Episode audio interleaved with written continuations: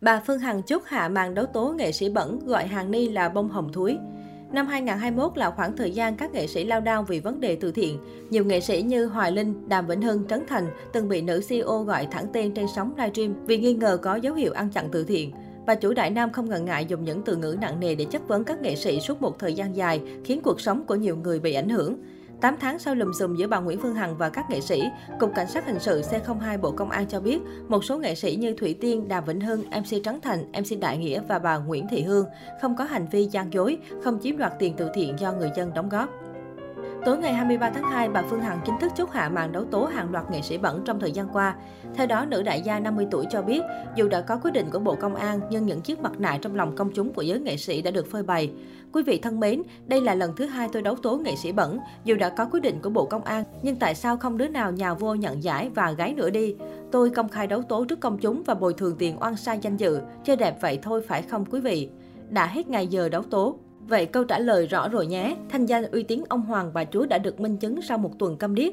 Vậy xin hỏi những ai fan thần tượng còn gì để biện hộ cho thần tượng mình nữa không? Đây là cú knock out cho những kẻ ăn chặn tiền của nhân dân. Còn tự hào gì nữa không trước công chúng? Vinh váo nữa đi, nếu là sự thật. Có hận có ghét cũng phải phục, vì thành công là sự trả thù ngọt ngào nhất. Bây giờ thì một lần nữa banh xác trước công chúng rồi nhé. Thoát được pháp luật nhưng không thể qua mặt được nhân dân. Nên nhớ cái giá ăn tục nói láo giờ còn gì để phân trần nữa không? Những chiếc mặt nạ rơi xuống trong lòng công chúng, những gian dối đã phơi bày. Tôi kết thúc bốn người này ở đây vì sự thật đã lột trần ra tất cả rồi. Màn một nghệ sĩ đã hoàn toàn chốt hạ, sẽ tiếp tục từng em để xem công ty trách nhiệm hữu hạn một mình tôi có làm được không. Nhục hơn chữ nhục từ đây. Quý vị ơi thấy em giỏi không? Em đẹp không quý vị? Và em cũng chơi khô máu, hết máu em bơm cho tiếp. Chúc quý vị ngủ ngon, hạnh phúc và bình an nhé. Sau drama này em chữa bệnh câm điếc rất giỏi luôn rồi phải không quý vị? Vợ đại gia Dũng lò vôi viết.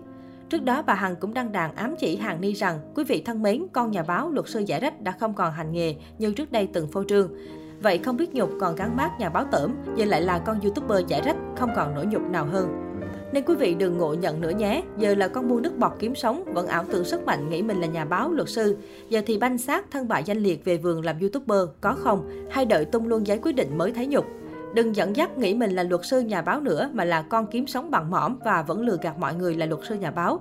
Ôi nhục làm sao khi vẫn còn sống ảo. Vậy cùng tôi sẽ lột trần trụi sự thật về nó quý vị xem. Giờ thì một con buôn nước bọt muốn lừa thiên hạ hoài sao. Hết thời nghiệp cuộc quá nhục nhã cho bông hồng thúi, lại xúc phạm cả bông hồng. Chuẩn bị đi, tuần sau mình tái ngộ nhau nhé. Nói được làm được, không chơi trốn nhé. Trốn cũng không được đâu nhé. Cứ từng em xem sao.